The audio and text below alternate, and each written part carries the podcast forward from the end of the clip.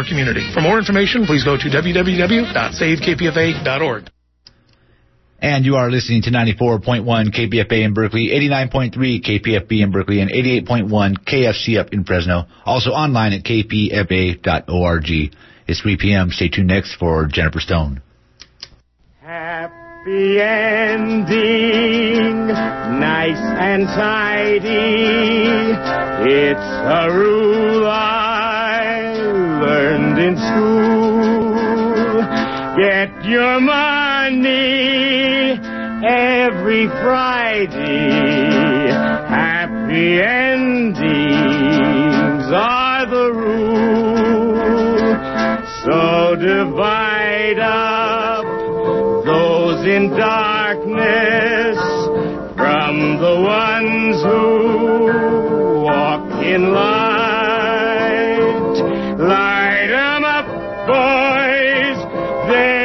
Picture. Drop the shadows out of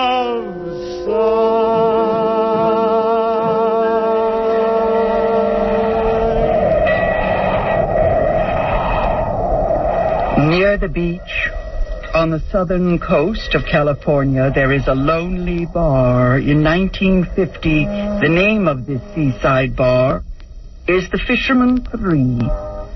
Through the years since I left that place, I have transmuted that time. I have turned a memory into a myth. I will go back to the center of the 20th century and sit in that bar. I will try to tell what happened, not just the event, but what happened. Sailors home from the hill, friendly homosexuals, beach bums, art colony types. Fishing nets are strung out across the ceiling, filled with dusty seashells and balls of amber glass. Behind the bar hang children's verses from Winkin, Blinken, and Nod. Now cast your nets wherever you wish. Never appeared are we, all night long their nets they threw to the stars in a twinkling foam. And you shall see the beautiful things as you rock in the misty sea.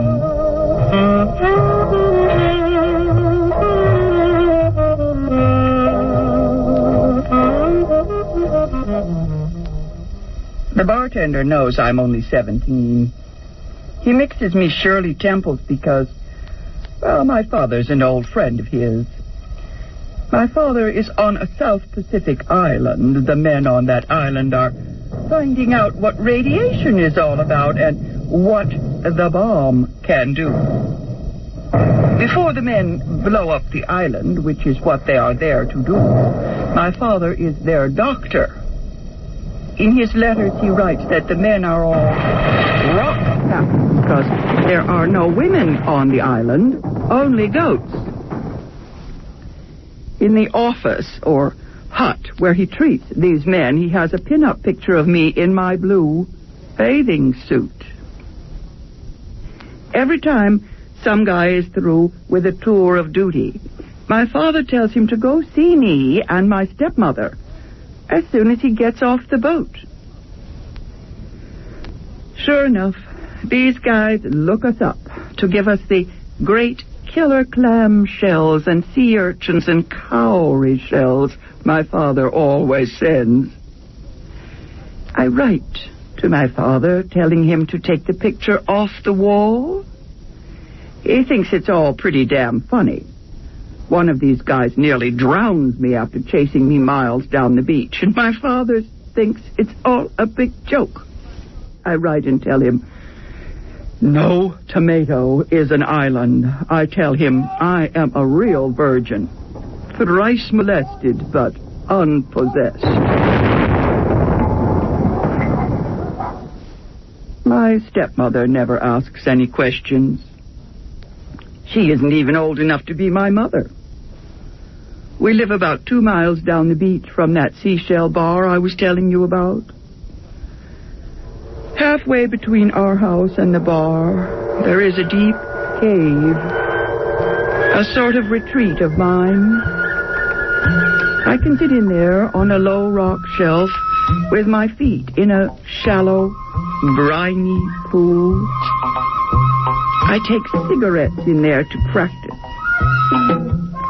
But when I blow the smoke through my nose, my nostrils get filthy. I rehearse for plays in there. I make up answers to all the questions.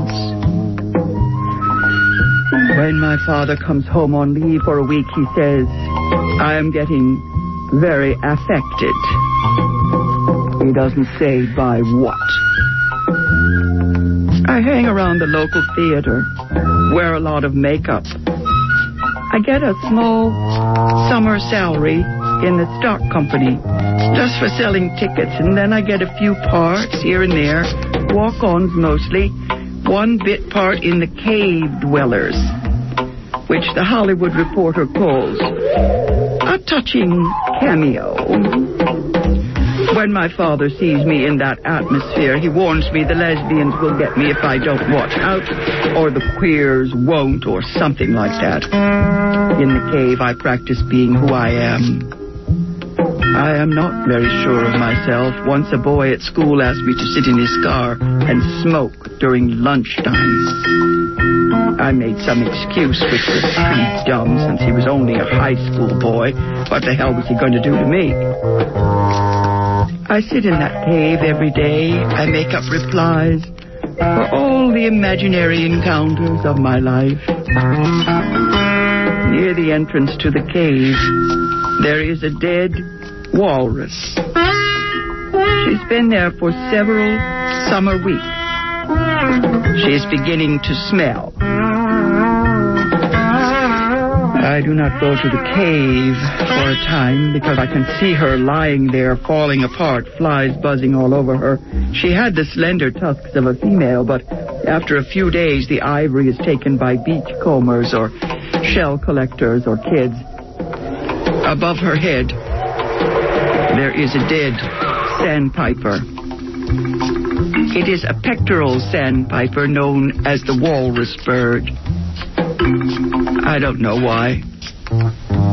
This sandpiper is half hidden in seaweed. Her eyes are frozen open. The walrus has been there a lot longer and has decomposed until her eyes are empty. She is above the tide line. I wonder why someone doesn't take her away.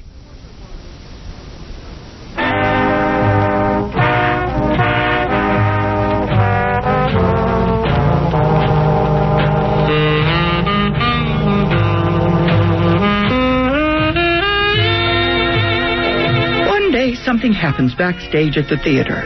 Gladys George is appearing in Born Yesterday.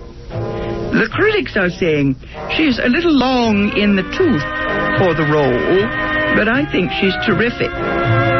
I'll always remember her in that movie, The Roaring Twenties, holding Jimmy Cagney's head up, saying how he used to be a big shot before they shot him. She keeps a bottle of gin on her dressing table next to a giant bottle of Chanel number five. She's nervous about the show. Anyway, this photographer who works at the theater taking publicity pictures asked me if I want to do some photographic modeling. I finally understand. He means nude. Well, I have a script ready for that one. I'm 18, I tell him, and my legal guardian will have no objections, and isn't everyone allowed to express herself? And of course, bodies are just like trees or sand or anything else. I can tell he is impressed with my artistic objectivity. My best friend in high school has done a half nude in the annual art festival's Living Pictures. Liberty leading the people by Delacroix. That was in front of a live audience of thousands. I want to find out a few things. The day I'm due at the photographer's, I go to the Fisherman Three for a send off. I have two Shirley Temples and stare out the window at the static sea. Only three people in the bar. It's dark in there in the daytime. At night, there are red and amber lights inside great seashells and ship's lanterns on the tables. The bar itself is covered with thick, unbreakable glass over a fish tank. That way, the drunks can make faces at the fishes.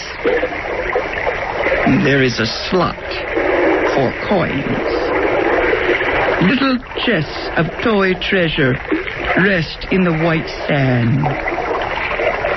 At the end of the bar, the fish tank swells into a great round table or fish bowl with bar stools all around it. This afternoon, there are no lights on under the water. And the fish aren't moving. I look into the tank, eye to eye with primal perception.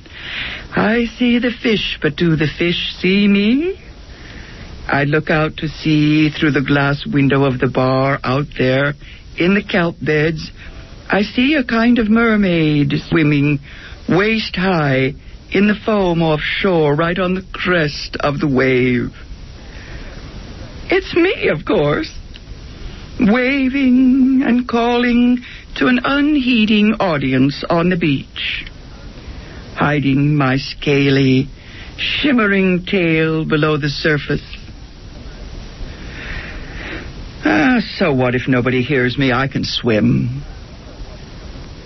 When I get to the photographer's studio, it's wide open, full of sunlight. It's all wrong. I had imagined myself in a dark room, in a bathrobe, behind a screen until my cue came to step before the artificial lights. They tell me to undress in the bathroom. Through the door, I can hear the photographer telling his assistant he thinks I'm too thin. The assistant is the one who hired me, and I'm furious. I rub the marks left by my brassiere and my Mexican silver moon belt. I even comb my pubic hair into a nice fluff because it's matted down by my elastic panty girdle. No man has ever seen me naked except when I was a kid. Oh, maybe I should have tried sex first. Maybe that's the best way to find out. I sit down on the toilet, the lid's cold, and my nipples contract. In the mirror, my breasts look like fried eggs. There's a deep dimple on my buttock, left by a vaccination mark. My father didn't want to give me a visible scar. My legs and armpits are closely shaved. There are tiny nicks on my skin and a slight red rash under one arm. I wait in front of the mirror until the narcissistic pleasure comes, the sense of power that always floods me when I stare at my body. I raise my arms high above my head and decide I am a priestess or a goddess, and all men must worship me. As I step out of the bathroom, the daylight makes me cringe. I sit down quickly. The photographer is surprised and pleased and says, Oh, yes, I'm very young, just right for the pictures he wants. Then he looks at my face and says, There's much too much makeup and my hair's too stiff. Will I please get in the shower and wash off that mask and towel dry my hair? In the shower, I realize that he has recognized I am a goddess, all right, but he's treating me as if I were a child anyway. The work is very hard. I hadn't thought of that. In a few minutes, I forget about being naked and alone with two men. First, I have to pose, holding a heavy gold brocade costume in front of me, looking at myself in the mirror while they photograph me from behind. They put ornate combs in my hair and give me velvet mules to show off my legs, which are pretty terrific, I've got to admit. My back is lined up against geometric forms, antique maps. It gets hotter and hotter under the lights. I have to sit down and drink coffee. They set up again and again. They talk about Cocteau and perspective, just as if I weren't there. Finally, I get dizzy, so they set up shots of me lying on a tapestry covered with unicorns and then lying down on a divan covered with all sorts of props rugs, cats, embroidered pillows. The assistant is very pleased with himself. He says, I am still an adolescent, a nymph. Laughing, he sets up a shot of me lying covered with little green apples, bits of my breast showing, my head turned away towards my shoulder.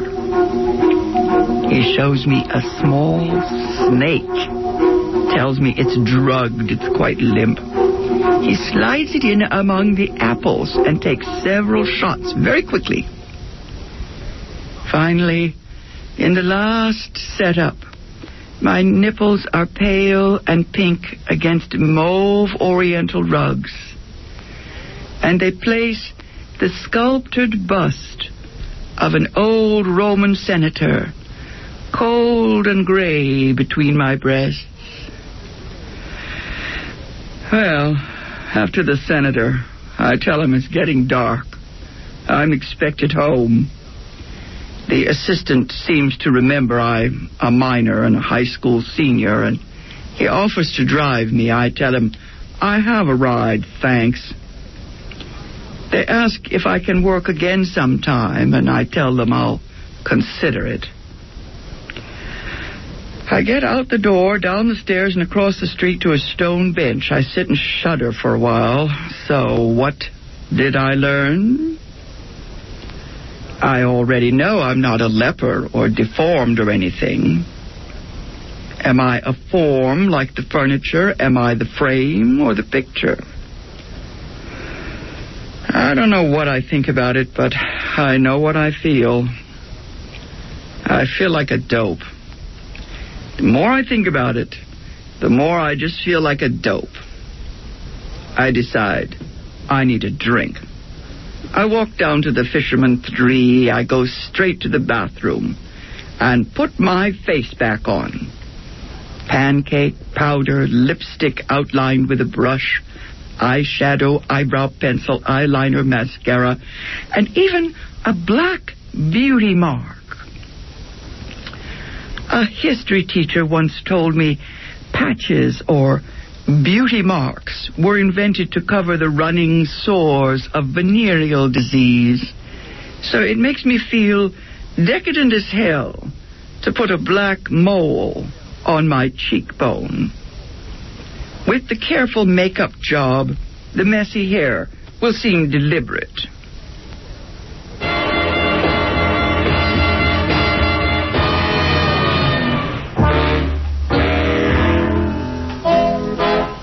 I sit on a bar stool.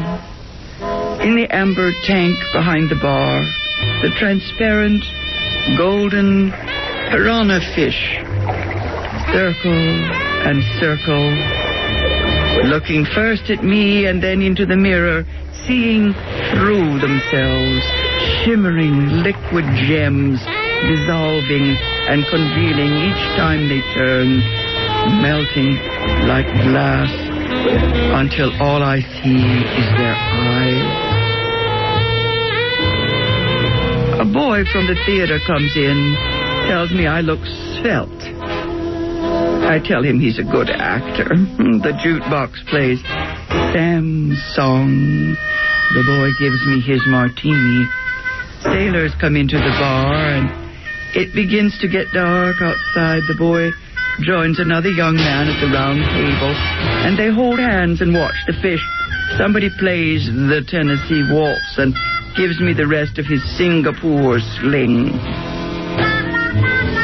The bartender gives me a cold eye and brings me another ginger ale.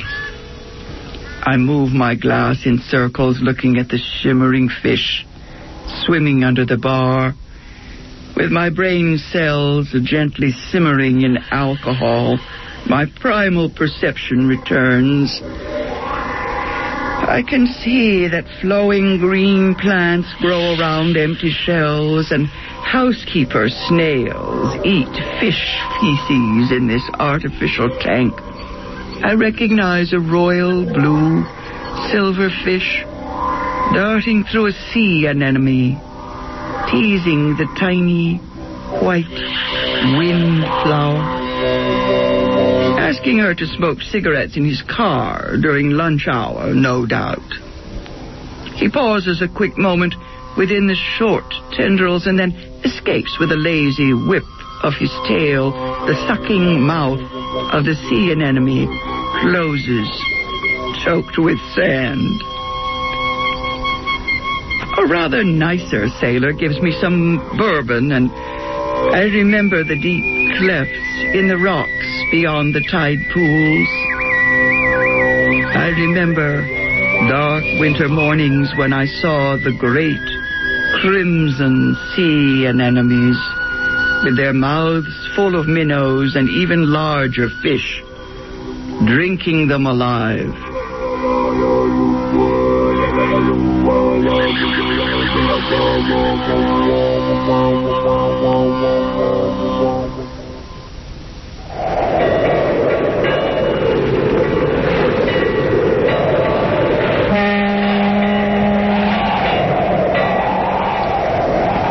The sailor asked me to go for a walk on the beach. He's given me three of his bourbons, and I haven't had dinner yet. Outside, the beach fires are warm and lonely, wavering there at the tide's edge. It occurs to me that if I go for a swim, I will either drown the full fathom five or sober up. The sailor thinks I'm talking to him, so he keeps answering. I begin to hear the walrus bells, the unearthly clear sounds a wounded walrus makes to warn the herd. I've only heard it once before.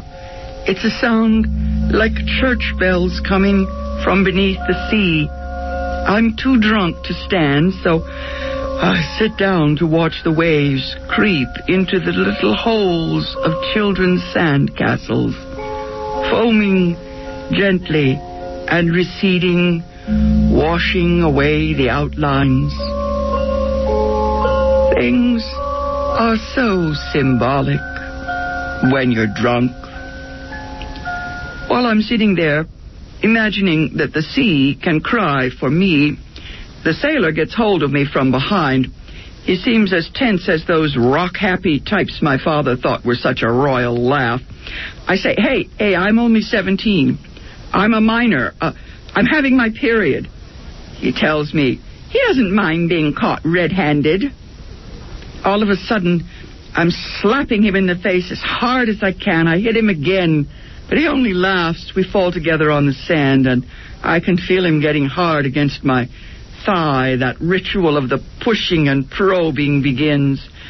I lay quiet just for a moment to be sure how drunk I am. When he reaches to open his pants, I twist out from under him, squirming wildly, cringing on the sand soundlessly. I look at him, and then I hiss like a snake.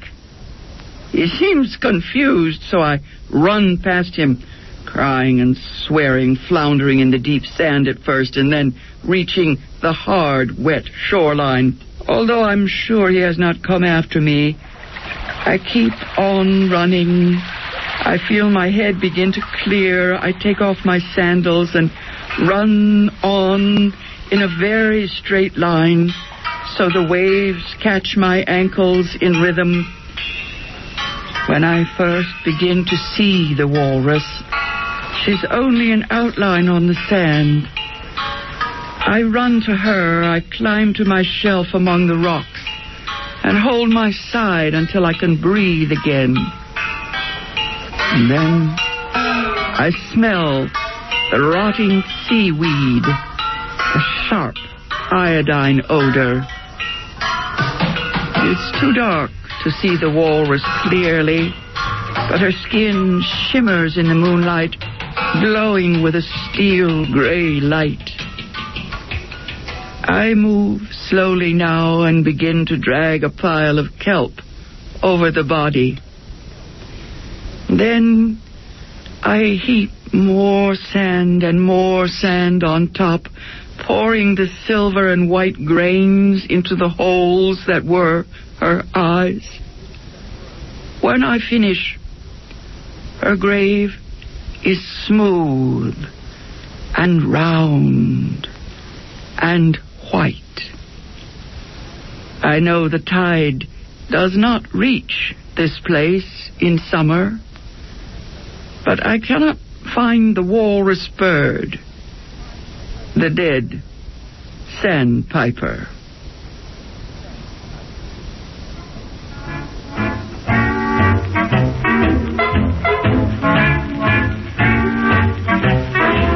And in my shoes,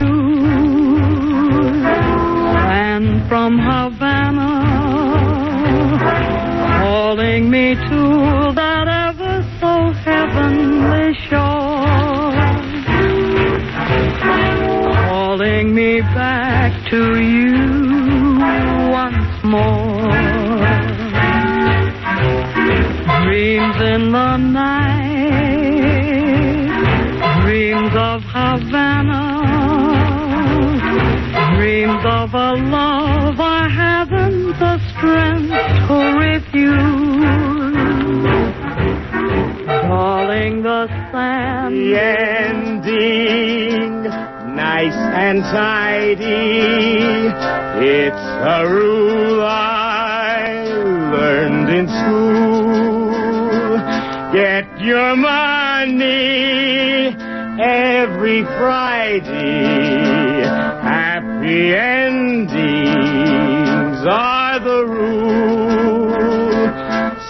Divide up those in darkness from the ones who walk in light. Light up, boys. There's your picture. Drop the shadows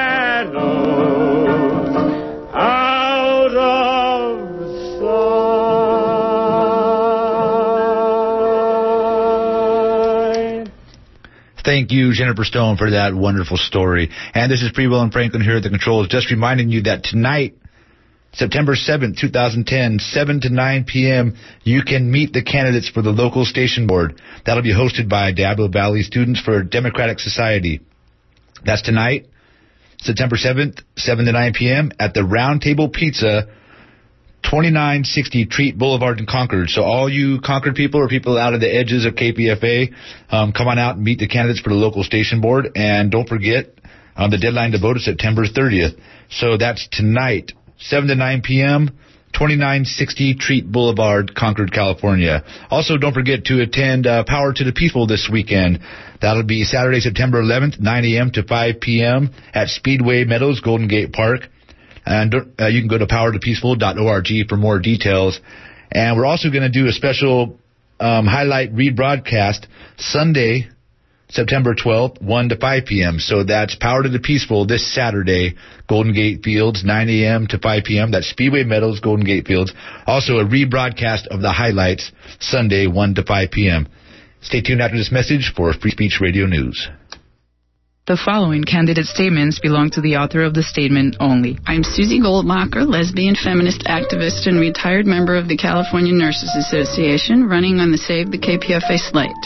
I'd like to talk to the 27,000 of you who did not vote in last year's local station board election. We need you to support our slate so that we can maintain high quality progressive radio on the air in this hard economic environment. We must all work together to save our station. So vote for me, Susie Goldmacher. My name is Aaron Aarons. I have been active in struggles against capitalism and its manifestations, including imperialism, Zionism, and white supremacy since 1956.